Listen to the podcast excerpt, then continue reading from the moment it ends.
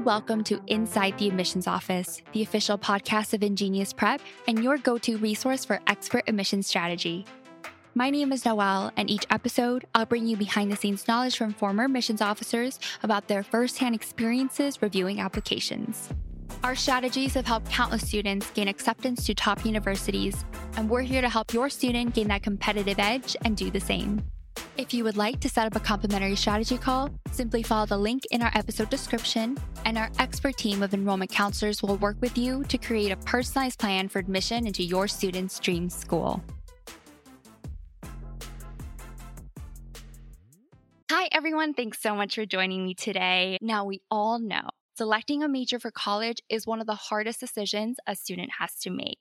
And if you're wondering what the future looks like after selecting computer science as your major, you're in for a treat. Because today we're getting an exclusive behind the scenes look at how one of our graduate coaches secured a job as a software engineer at Amazon. And here's some things she had to share.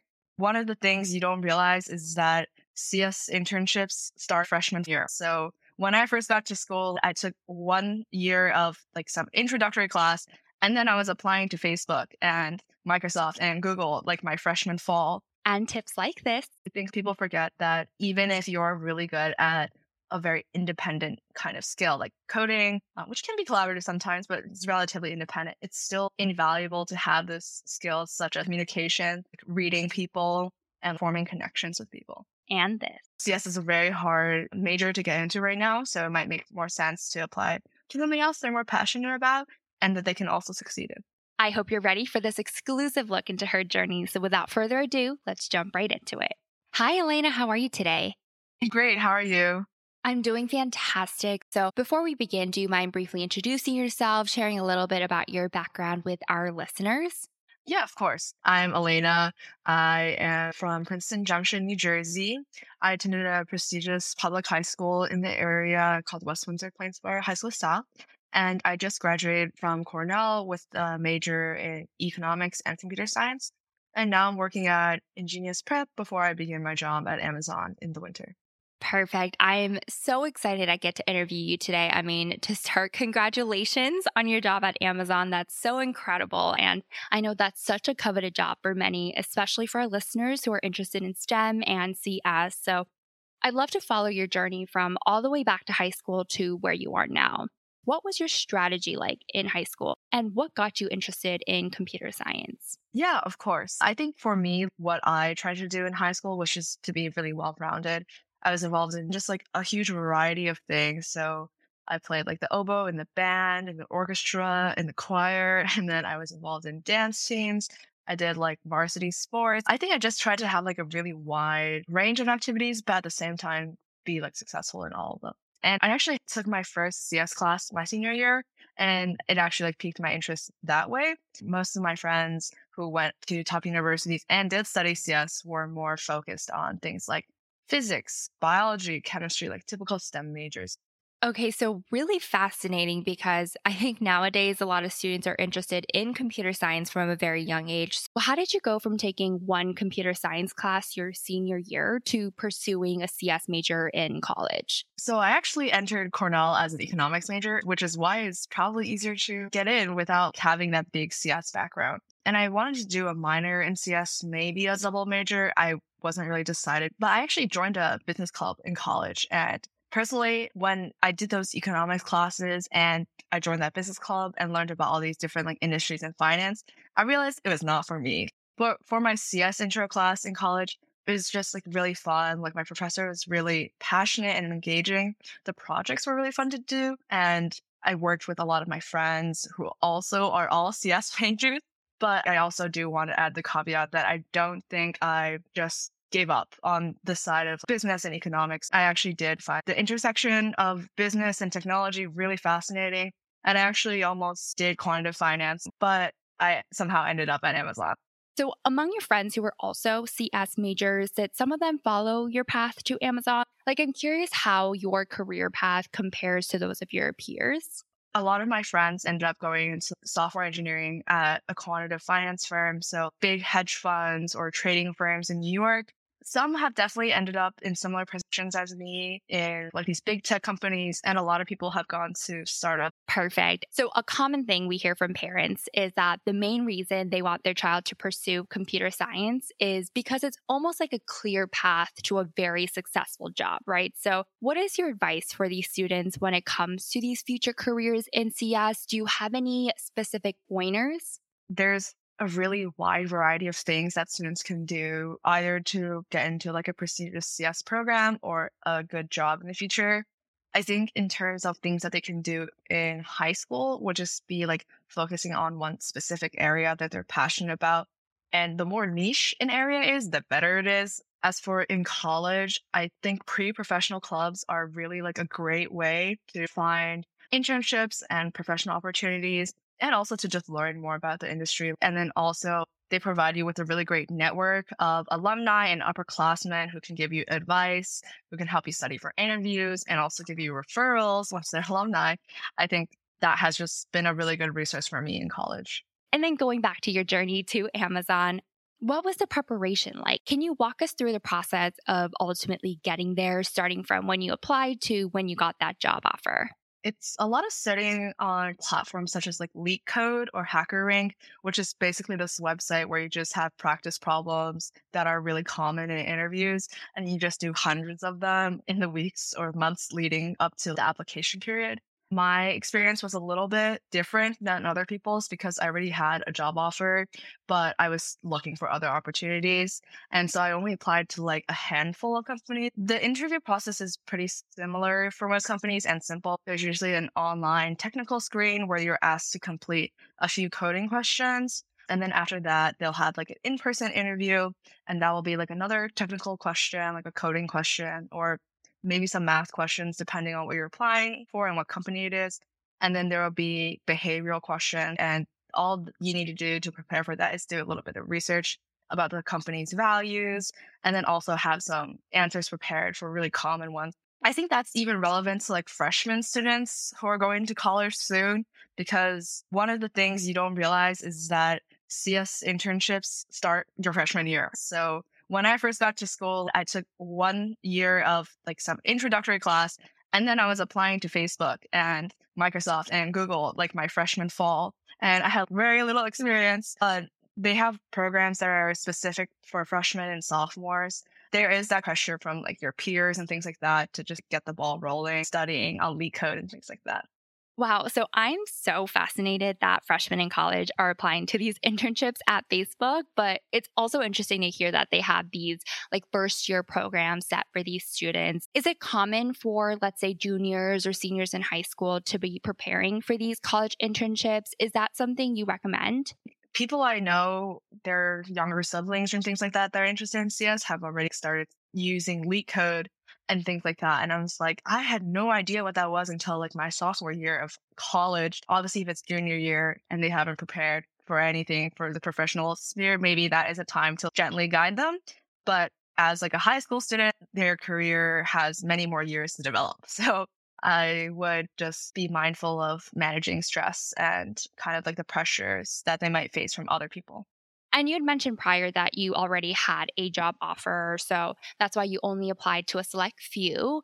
Can you go more into that and how you got that job position in the first place? Yeah. So actually, it was at Royal Bank of Canada, and I did one of their early programs. So a lot of big companies have a lot of sophomore programs that are more like workshops rather than internships or like a leadership conference, things like that. And they're usually directed towards minorities. So like women or like if you're part of the LGBTQ plus community or underrepresented minorities in general. So I joined a women's program for RBC and you're allowed to select any one of the industries that, you know, that they have. And I picked quantitative strategies. So I was the only person in that whole program who picked it because most people picked investment banking or sales and trading, something like that. So I was in like a pretty unique position as the only woman who applied and I think I was the only woman in their internship cohort once I did get that offer. But for that experience, I was able to finish the program and then have an early interview that was like a little bit condensed. It was like an hour and a half. And I got tested on three different kind of main subjects, one being like math and coding, one being finance knowledge and then one being more behavioral, like what are your future plans? That was a great experience for me, but I ultimately realized I don't want to do quantitative strategies, which is kind of why I looked for other opportunities afterwards. And you also mentioned that most people start preparing for these like the summer before they apply. Can you explain that process further for us? When and how do students typically prepare for these CS internships to ultimately get these jobs? Most jobs are return offers from internships. So I did study my freshman summer and my sophomore summer and my junior summer.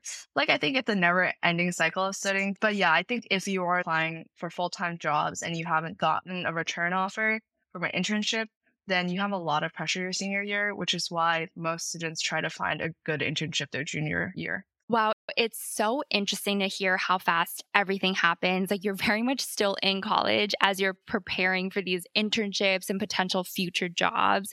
So, what was your experience like interviewing at Amazon? Is there a big takeaway or learning moment from that experience that you can share with us? I did the video interview and I was definitely nervous. Like I still get nervous from video interviews, but I think there's a lot of pressure because it's something that CS students aren't used to of coding while simultaneously explaining why you're doing what you're doing. Like you're trying to talk to someone and connect with them and then also solve this question that's kind of difficult. So I think what set me apart is my public speaking skills, extrovertedness. I think those are all really important skills that can help you progress to the next stage because the interviewer is a person too, you know, like you want them to like you. And I really gained a lot of experience from my business club, like doing a lot of public speaking there. Like we had to do a lot of presentation. And I got really good at behavioral questions. And I think it's one of my strengths. Like my friends in all different industries will be like, Can you come and help me practice these questions? And I'm like, Okay, sure. And I think people forget that even if you're really good at a very independent kind of skill like coding, uh, which can be collaborative sometimes, but it's relatively independent. It's still invaluable to have those skills such as communication, like reading people, and forming connections with people. I honestly love that you're that friend that people go to and that you offer support for interview prep because that's very much in line with what you do here at InGenius Prep as a graduate coach. You're really there to support our students every step of the way to make sure that they're on the right track. So for our listeners, can you walk us through more in depth what you do for our students here so that parents can kind of understand your role better as a graduate coach? We have two programs candidacy building and application counseling. And basically, what I do, I work alongside an FAO, which is a former admissions officer, to help guide a student's application process from beginning to end. So the FAO works as kind of a strategy setter. I kind of am like the implementer of the strategy. And I work with the students on a weekly or biweekly basis, depending on where they're at. Just making sure that they're getting a lot of feedback on their work and a lot of guidance. Like, this is crazy. I actually just told someone about this today, but I had a dream about my student. I care so much about these kids. I have day by day deadlines of when they need to turn something in and when I need to edit something. And mm-hmm. if they turn it in a day late, I'm like, hey, how's your progress going? It's definitely like challenging to stay on top of all these different dates and deadlines but I think you'll not find people as passionate as your graduate coaches who care so much about your students. Like, I cannot believe that I'm dreaming about them. So I think you should just know how much we care and want to help your students succeed. And we're definitely like more in the trenches alongside the students instead of kind of just like telling them, oh, here's how you should approach this. We're like, okay, let's figure out how exactly if this word should be changed, you know, like small details, I think in the end matter a lot too. I love that because I think it's really like the love and care that sets our work with students apart from the rest. I mean, they say it takes a village, and you guys play such a crucial role in keeping the students on track. So, in your work being a graduate coach, do you have any examples of students who are applying as a CS major that you're currently working with, or maybe some CS specific strategies you've been focusing on with them? One strategy that I've been trying to focus on is finding that niche area that you really stand out in. Like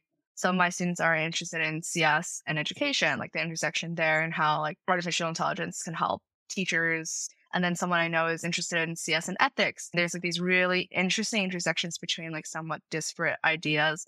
And I think like having that extra focus and having like concrete proof of those passions outside of CS is really important in their strategy and in showing that they're different from other students who are applying to CS. Really love that you said that. I know a frequent question we get is how do I stand out in a sea of computer science applicants, but I love the whole concept of and, like the intersection between CS and, as you said, AI. Like there are infinite possibilities and combinations at that point that would make a student unique. So I really love that strategy. And just a couple last questions here. Are there any common misconceptions when it comes to computer science that you see either in your students or just drawing from your own experience? I have a pretty specific answer for this. So something that you said earlier about like why parents want their students to pursue CS in college. It's like the fact that it kind of has a straightforward career path. And I'm here to say that it doesn't because the market right now is so volatile. The reason why I'm not currently working at Amazon is because they delayed everyone's start dates by six months. And a lot of people I know were laid off as soon as they were hired. And then they couldn't find another job for a year or two. And they worked at Google or Facebook or these amazing companies. And so the focus on the fact that they want to do CS because there is a professional success there and that they want to go to this top CS program so they can work at a top company. And I think like what matters most that sometimes people forget about is whether they like the field and see a future in it. So as a CS student, I can say you spend a lot of time developing projects and coding, mindless things. And it can be very dry sometimes. It can be really stressful when you can't come up with a solution after like five hours of working on it. And so it's important to pay attention to whether you like this industry or not. Helping your students think deeply about why they want to do a certain major or program is really important especially as they start applying to colleges because you know cs is a very hard major to get into right now so it might make more sense to apply to something else they're more passionate about and that they can also succeed in. Well, thank you so much, Elena, for allowing us to get a behind the scenes look into your journey. It's not every day we get access to this, so I'm sure our listeners really appreciated your insights. Now, before we end, I'd love to ask you the one question I love posing to all of my podcast guests. If you could give one key piece of advice to parents and students, what would that be? Start early, earlier than you expect. It takes a long time. But something else I'd like to say is don't forget to have like an anchor on earth while you're reaching for the stars. I think it's really important to reach for those schools that you really want to go to and things like that, but you have to have an anchor on earth. For me, I was applying to colleges and I was really disappointed because I didn't get into any of my earlies. I applied to like MIT, U Chicago, you know, like crazy reach schools that almost no one gets into. But luckily for me, I had really supportive parents who were there for me. And I think that's like the best thing someone can do for their students. Like saying like, you know, it's not the end of the world and having that support from my parents who are like, big fish, little pond is still very much a thing. So don't be too concerned. I saw other parents who were a lot more harsh. And I think that definitely negatively impacted my friend's confidence in high school. I, I just don't want that to be something that happens to other students as well.